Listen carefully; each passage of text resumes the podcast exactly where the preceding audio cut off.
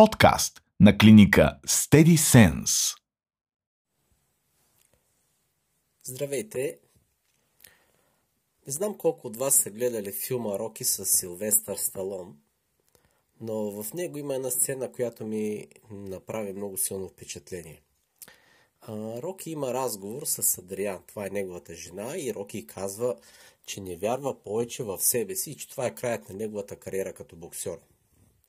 Казва и още, че не иска да загуби онова, което е спечелил и това, което има. Той наистина изглеждаше доста различно от преди. Тогава Адриан го провокира и му казва, кажи ми истината, кажи ми. И Роки тогава избухва и казва, страхувам се, страхувам се за първи път в моя живот. Адриан учително го пита, и какъв е проблема с това? И аз се страхувам. Няма проблем с това, че се страхуваш. Така доста настойчиво, утвърдително тя му отговаря. Но тогава Роки казва, за мен има. И в тази сцена има доста истина. Тя ни казва, че всички ние изпитваме страх и той може да парализира нашия живот, нашите цели, мечти и действия.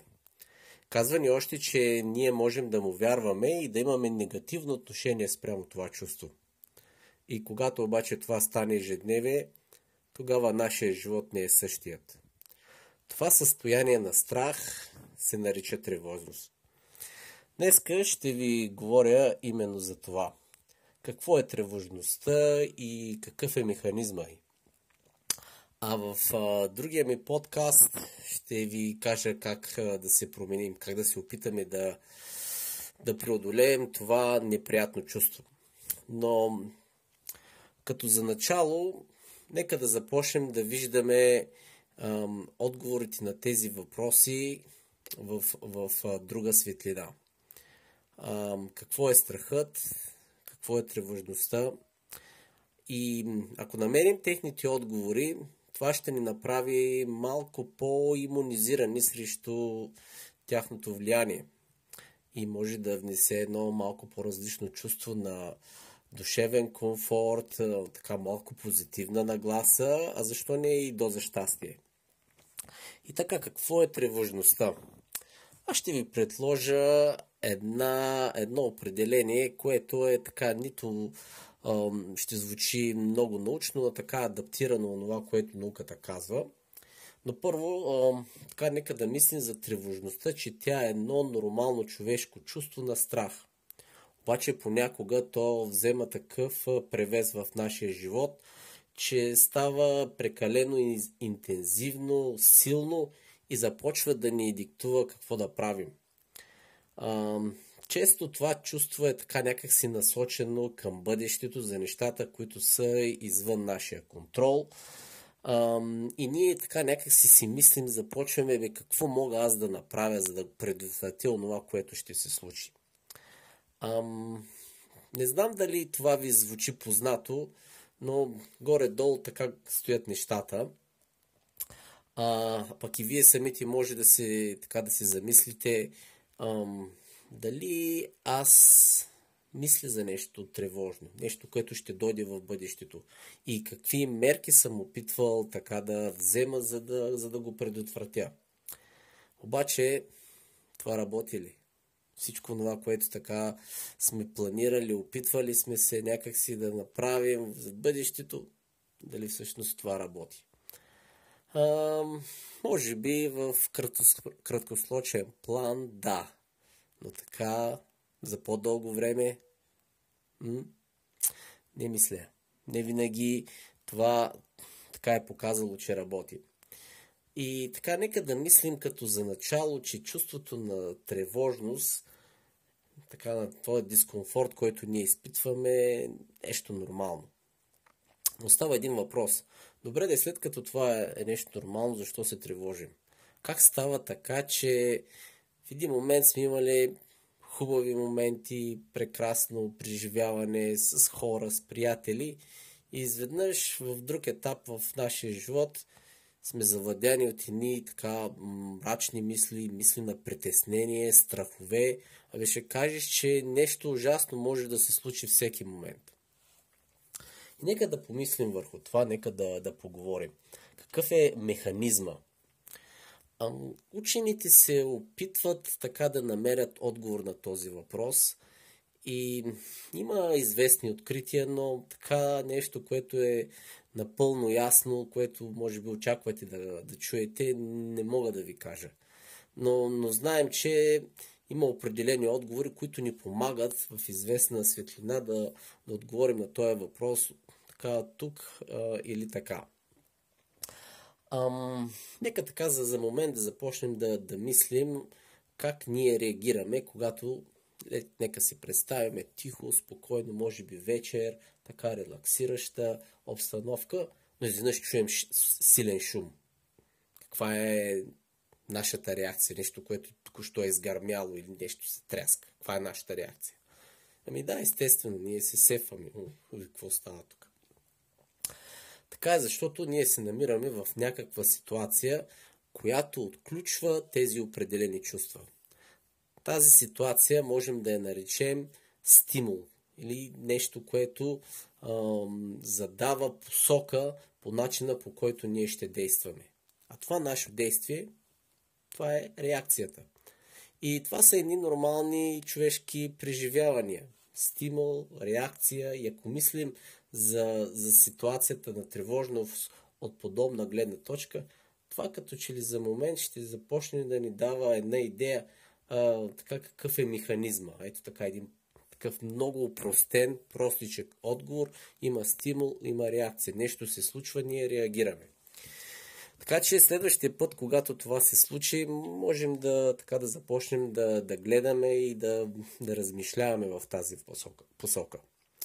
Но това обаче дава ли някакво обяснение ам, за, за по-сложни ситуации? Да, това може да работи на инстинктивно ниво, но когато няма такъв активиращ стимул винаги, а ние понякога се тревожим, какво можем да дадем като отговор?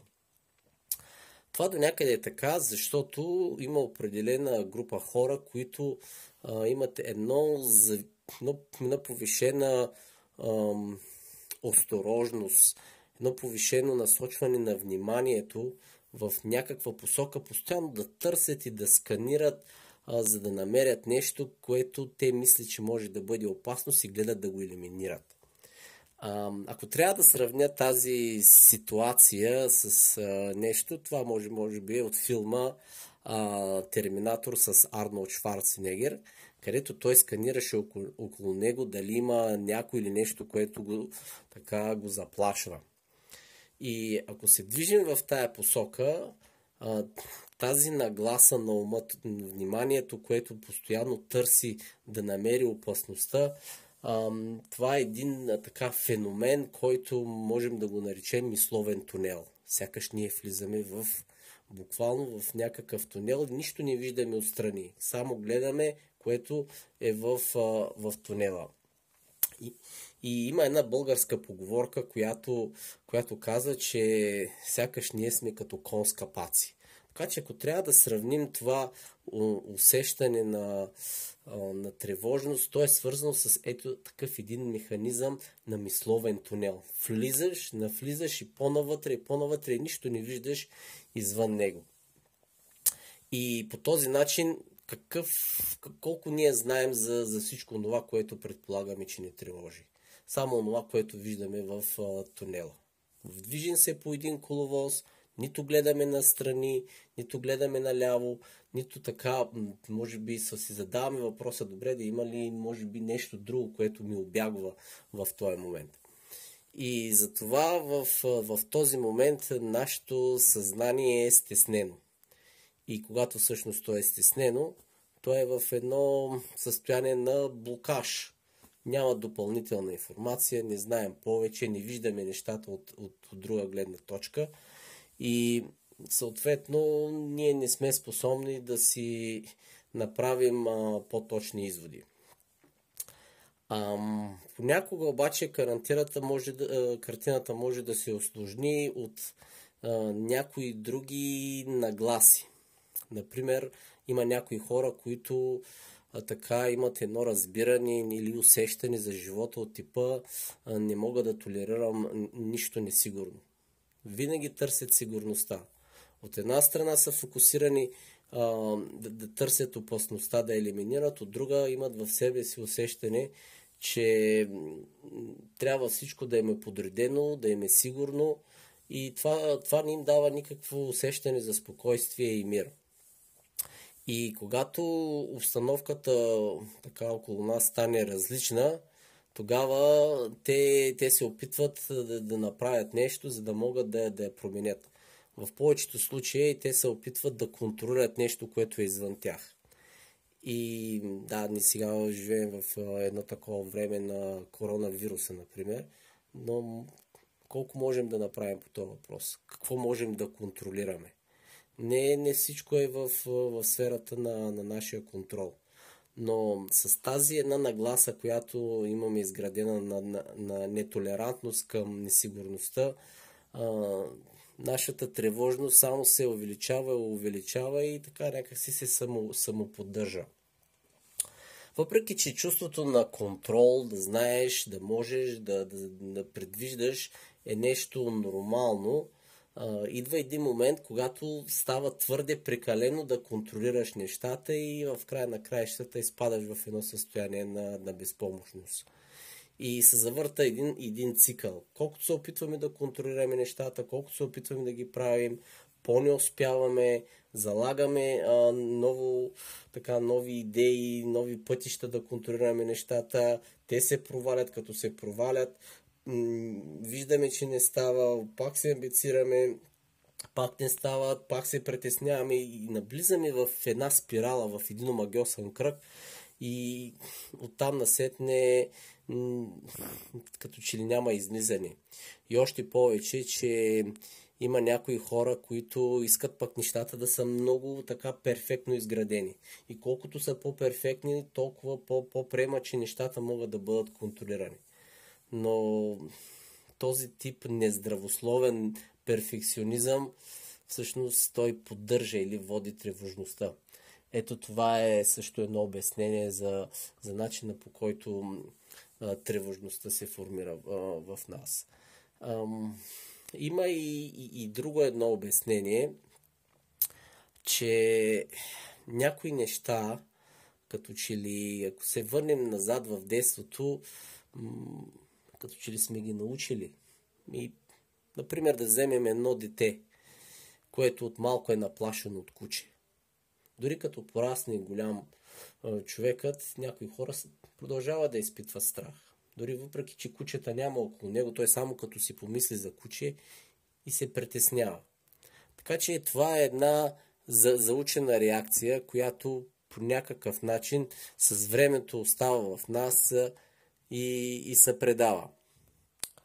Та, така, някакси а, с времето ние сме ги заучили тези модели на реакция, модели на, на мислене и малко като че ли нещата са като в, в филма на, на Мечо Пух, който казва колкото повече ям, повече ям. И ние не само заучаваме да се тревожим, но и заучаваме също така и какво да правим, когато се тревожим. В повечето случаи ние се опитваме да избягаме от това, което ни тревожи. Защото това някак си не успокоява. И то може и да работи за известно време, но дава възможност да, да имаме нови преживявания. Каквато и да е ситуацията, каквото и да, да, да е чувството, което да е провокирано. Ние просто а, имаме едно избягващо поведение и колкото повече се избягва, ние не научаваме нови преживявания. Защото това на нас ни а, изглежда страшно и, и, и просто не, не знаем а, друг път, друг начин по който да реагираме. Така, ам, след като разбрахме защо се тревожим, ам, и това е една от начините на на обяснение на, на тревожността, така казано по простичек език, разбираемо, може от някой от вас да ме попита и какво сега? И какво разбрахме? Има ситуация, има реакция, имаме нагласа а, към несигурността, нашето внимание влиза в тунел, ние сме научили тия неща и какво. Най-малкото това ни дава някаква възможност ние да обърнем внимание на, на тези процеси, които се случват. Защото ако ние разбираме този механизъм, така да се каже, тогава можем да предприемем определени стъпки, за да можем да го променим, да направим промени там. Ако не знаем какво става и не обръщаме внимание, така малко като да се поставим в огледало, какво ще променяме? Именно за това ще ви говоря в, в следващата част, всъщност как да направим промяната. Как да спра да се тревожа или как дори да се тревожа, как да имам така един здравословен отговор на, на, на ситуацията, в която се намирам. Или да реагирам различно, или да го изпреживея това чувство по различен начин, така че не то някакси да ме води, а някакси аз така да а, или да го е силно казано да го контролирам, но някакси да съм по-нати с това чувство. Но за това ще ви разкажа следващия път и ще продължим а, нашия разговор за това как всъщност а, психологическата флексибилност а, може да ни а, така иммунизира срещу тревожността. Благодаря ви.